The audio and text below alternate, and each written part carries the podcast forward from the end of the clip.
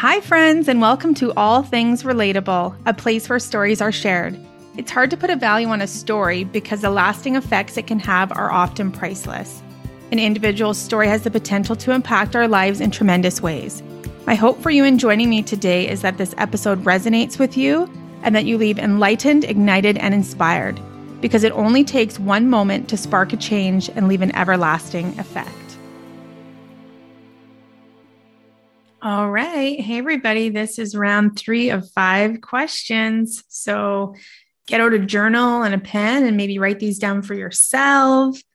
Uh, maybe text them to a friend or ask your kids or your partner to switch up the conversation. Um, maybe you'll find something fun about them or, or have a connection with them or get to know them a little bit deeper. So, question one What is something that terrifies you? Ooh, this one is um gosh, the only thing that really comes to mind would be like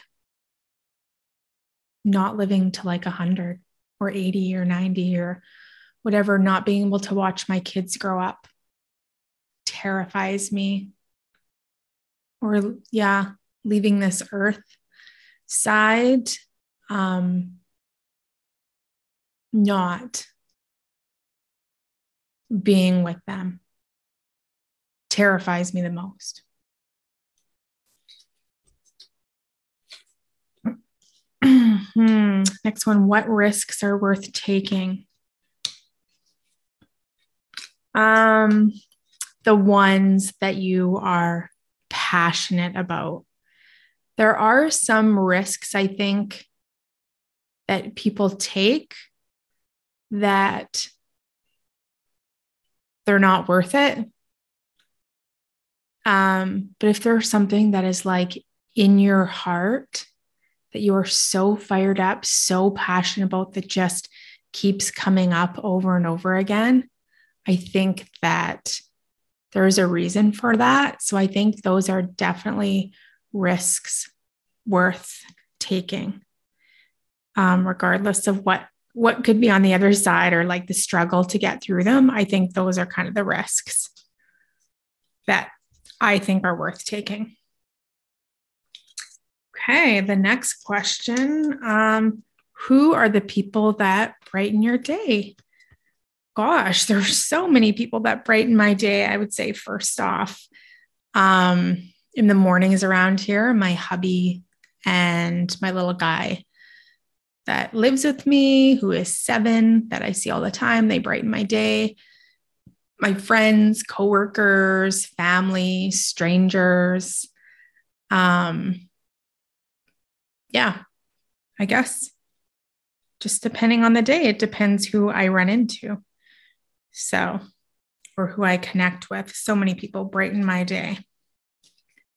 Ooh, if you didn't have to work and were financially abundant, how would you spend your time?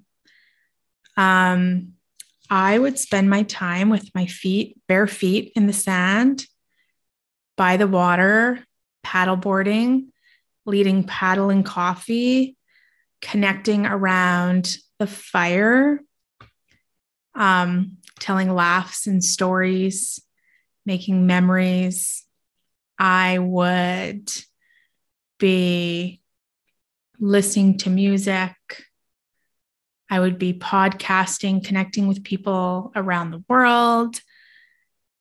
I would be donating my time to a cause that was on my heart. I would be outdoors, biking, walking, hiking. It all comes down to like the little simple things for me and uh, yeah, being intentional, adding those little simple things to my day, which I do now. Like, so it wouldn't be a whole lot different. I wouldn't say. Um, yeah, I just cut out some of the things that I didn't didn't really love, but I feel like that's how I would spend my time in my days, going for coffees, visiting different local restaurants.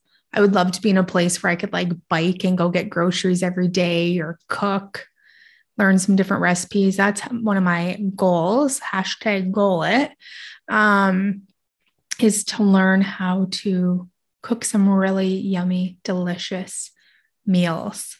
So, yeah, pretty simple stuff. And number five for today, what are your favorite ways to have fun? Yeah, I guess tying back to the the previous question, that's like the fun for me is walking, um, listening to music, hanging with friends, camping, pedal biking. I guess I love motocross. I haven't rode for a while, but love being on a bike. Um, down by the water, just a variety. I think that's it. That's it for me.